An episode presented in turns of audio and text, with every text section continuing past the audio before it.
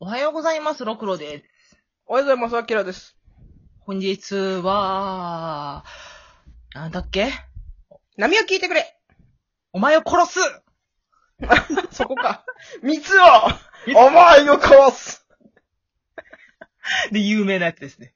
はい。はい。え、あらすじ。2015年6月4日、札幌市のスープカレー屋、ボイジャーで働く。んな、何見られこだ、こだみ、こだみなれ。モダミミナレは職場のラジオから自分の声が流れていることに気づく。その前日ミナレは偶然知り合った地元のラジオ局 MR RS。うんの、あー、あー、マトウさん。そうや、マトさんや。マトを相手に失恋について愚痴っていたが、その愚痴はマトによって密録されており、 密録犯 罪。犯罪や。音源がラジオで流れていたのだった。ミナレは放送を止めるために MRS に乗り込み、マトウと再会するが、逆に彼に言いくめうくるめられ、ラジオでアドリブトークを披露することとなる。ほわ私これ漫画でこの1話ーうん。を読んだとき、ハマれんかったんよ。わかる。な、なんで、なんでかって言われたら、まあラジオ好きだし、ラジオの漫画をやってるっていうので話題になってたから、読みたいと思って読んだんやけども、ラジオっていうか、ラジオドラマやんっていう。そうそうそうそう。だから私2巻でずっと止まってた。そうやねんな。うん。でぶっちゃけそれが、あの、ラジオパートよりも、あの、カレー屋のパートの方が面白いねんけど。わかるーこれもともと作者がなんか、あの、えっ、と、ラブストーリーを書いてくれって言われたらしくて。あ、そうなんどこがそうそうそう。そうそうそうそう。私もね、どこがって感じなんだけど、うんなんかね、3巻、4巻あたりからそろそろラブになります、みたいなこと書いてあって。でそれでこれか、みたいな。面白い作家やな。そう、面白い作家って。面白い無限の住人みたいな。これ今、ラジオトークでもラジオやってますね。あ、そっかそっか。どうもそうそうそう聞いてますかみなれさんが好きです。面白い女。面白い女、確かに面白い女やわ。あの、あいの、みなれ、ううんん。いや一回読んだ時は、そんなにピンとこんかってんけど、 うんうん。なんか今私アニメでしか見てないんやな。アニメうんうでん。 6話までしか見てないんやけど、 だんだんこの人の言う言葉が確かにおもろいわと思って。そう、そうなの。私もなんか、その2巻までだった時は、なんか違うな。みなれさん自体は好きなんだけど、なんか違う。ラジオじゃないって思ってたんだけど、そうそうそ音う。声で聞いたらね、やっぱね、面白い女だった。みなれさん。 やっぱあの、教養の良さ、なんか、あるからこその出る、この、ボギャブラ、ボギャブラの数とかね。あと、なんか、なんだろうな、なんか、この人の声ずっと聞いてたいみたいな。絶妙に高くもなく低くもなくっていう、ちょうどいい声やし、あと、なんていうかな、ラジオトークによくいる女性一人で、バーっと喋っていく感じの、そうそうそうそうそう。なんかあの、えっと、それを、見慣れを見出したマトウさんは言ってたんだけど、そのもう一人こう、いかにも FM の DJ っぽい綺麗な声で、そつなくこなすっていう人がいるんだけど、うん。その人が、あの、求めるようなものと、見慣れみたいに、その、聞く人をアジテートする、先導する、気分をこう、高揚させるような、うん。なんか、食ってかかるような喋りをする人うん、の声も必要だみたいな、また別のジャンルで必要だみたいなこと言ってて、あ、すっ声わかる、それ、と思って。ごいわかる。それラジオトークに多いもんね。うん。やっぱ、みなれさんの声聞いてるとすごいアジテーションされるっていうか、なんか、あーってなるもん。で、そのめっちゃ面白かったのさ、あの、 あの、女の子、えっ、と、ラジオ局の女の子の家にさ、居候してる時に、亀に餌くださいって言われて、うんうんうんうんう亀にん。餌やるやんか、あしたら。うん。亀すげえな、自分の糞が浮いてるところの飯食ってんだな、みたいなこと言う。そうそうそうそうそう。それも、 別になんか、改めて言うんじゃなくて、淡々と言ってるっていうところそが、うそうそそのう人は頭の中ずっとこんなこと考えてんねんな、と思ってでも日本の政治も同じようなものかっていうのしかもその後。どんだけ頭の回転早いんだこいつって思っただもん。から私は思って、あの、ラジオドラマをラジオでするんじゃなくって、あの、皆さんの、ただ、ただバーって喋ってることを、ただラジオでやればいいんじゃないのって思っちゃった。そうそう。だから多分 YouTuber とかなんか垂れ流し配信、配信者とかになったらめちゃくちゃ面白がられるタイプだと思う。だから面白い女って言われんね。そうそうそう。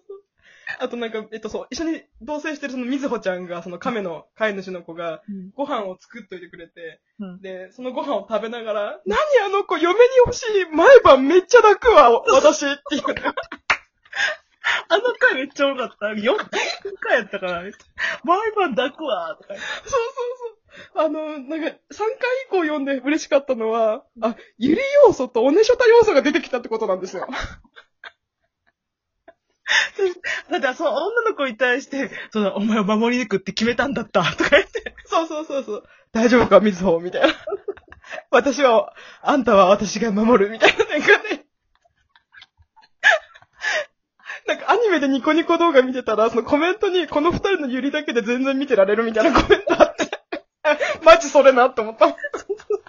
あと、みなりは勝手に、水穂さんはずっと一生処女でいて、とか言って。そうそうそう。 そのままの、そのままのみずほでいてっていう。なんだっけ、あの、一階の住人にさ、鮭持っていくシーンとかめっちゃ。そうそう。わかる。あの、先輩これ、受け取ってくださいつって。思わず、中学生の時の、ピアピアな自分のバレンタインの私シーンを呼び起こしちまったぜ、みたいな。それに、女子力解放してみるもんだな、とか。 そうそうそう。なんでそれスラッと出てくるのすげえんだけど、この人と思った。封印してたんかい、みたいな。あと、結構そのキャラクターの会話が好きでさ、うん。あの、みなれさんがその、みずほちゃんが帰ってくる時に、レンコンを敷き詰めたピザみたいな料理を作って、 あの、みずほちゃんが、うんあの、そんなの作ったけどって言ったら、みずほちゃんがその、謎料理上等ですって言うん だけど、謎料理上等ですっていうセリフを私今後、どこかで絶対言いたいの。あそこめっちゃ、だだ第4回やったから、私もね、あそこ何回も見返したの面白くて。わかるわかる。謎料理上等ってなかなか言う機会ないなと思って。あれすごい。あのセリフが出てくる作者がすごいと思う。そうそうそう。だから、だからラジオのとこよりも、その、普通の日常パートの方が面白いんよ。でもそれでいい気がするわ。 なんか、やっぱ面白い人たちって日常の方が面白いのよ。もう。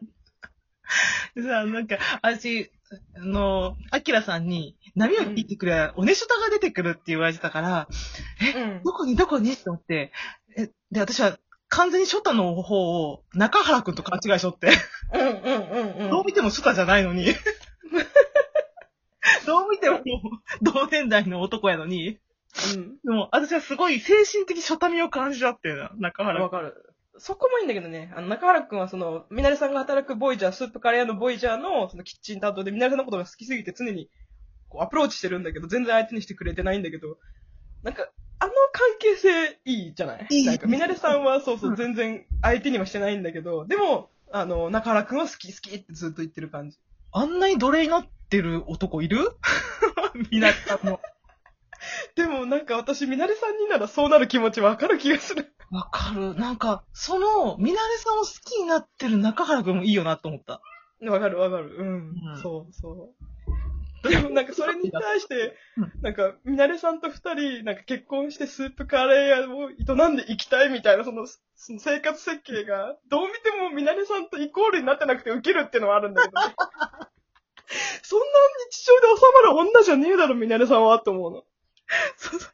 で、一回さ、あ、なんか女が入ってくるやん。あの、うんうん。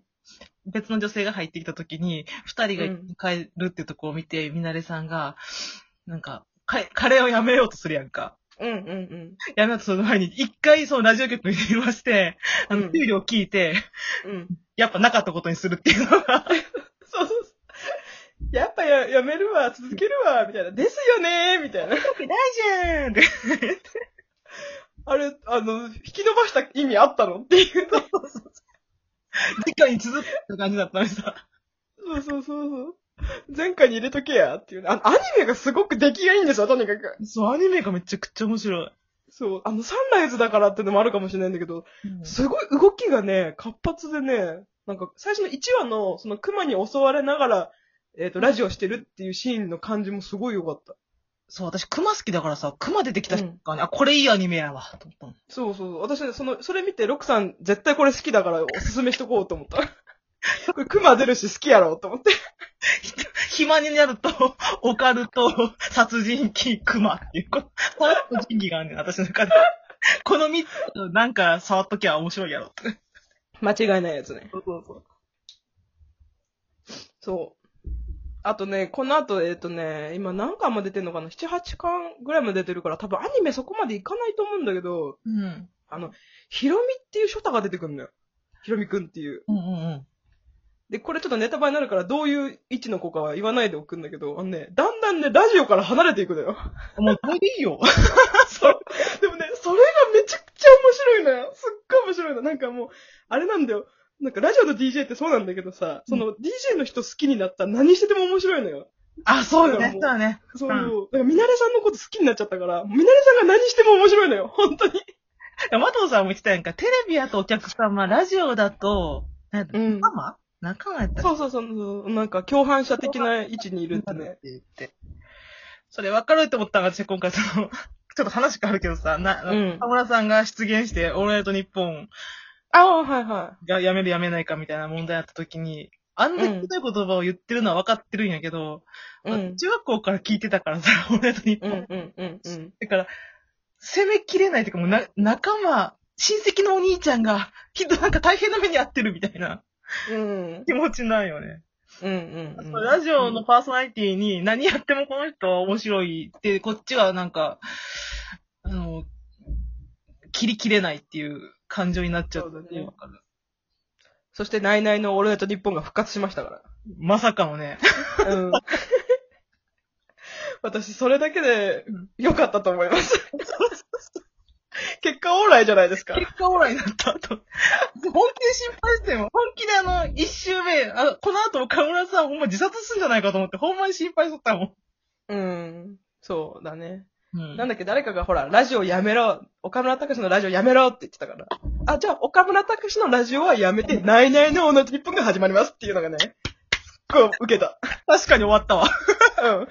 あの、お望み通り終わりましたよっていうのがね、すごく